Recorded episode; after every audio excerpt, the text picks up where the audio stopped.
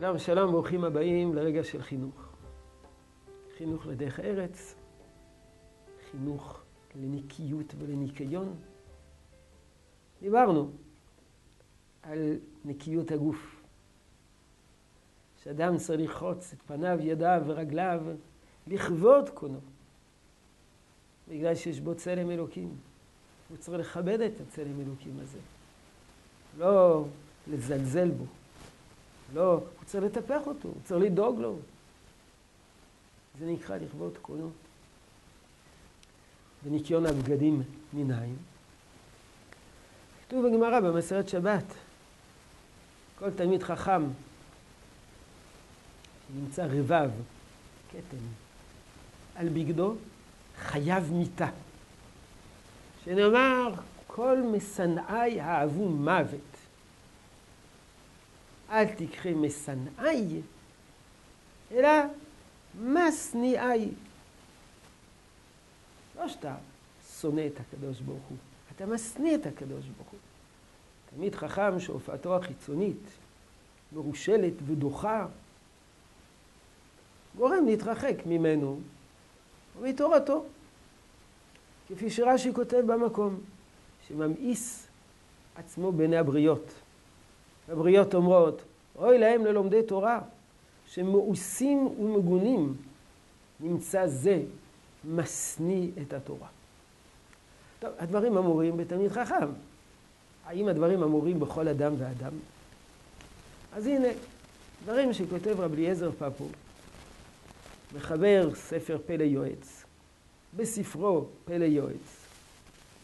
חכם מחכמי טורקיה, שכתב ספר אלפביתי לפי ערכים, מאלף, ערכים מסודרים לפי סדר א'-ב', והספר הזה נתקבל בחמימות רבה בקהילות רבות בעם ישראל. הוא כותב, ובכלל מידת הנקיות, שנקי מכל רבב ומכל לכלוך, יהיו בגדיו נקיים ומגוהצים, ולא יראה החוצה בבגדים מלוכלכים כאחד הריקים. וידוע במאמר חז"ל, תלמיד חכם שנמצא רבב על בגדו, על בגדיו.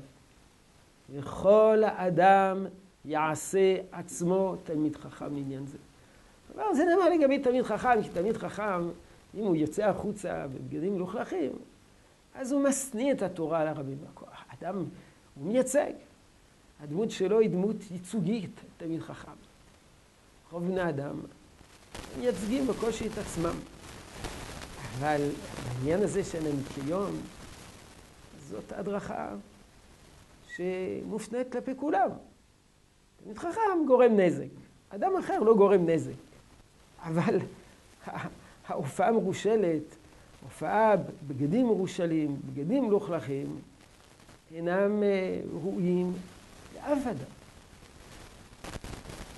אדם צריך לטפח את בגדיו, לטפח את חיצוניותו, לאו דווקא ללכת עם בגדים מהודרים, שכל חתיכת בת שווה הון, אבל צריך להופיע בצורה נקייה.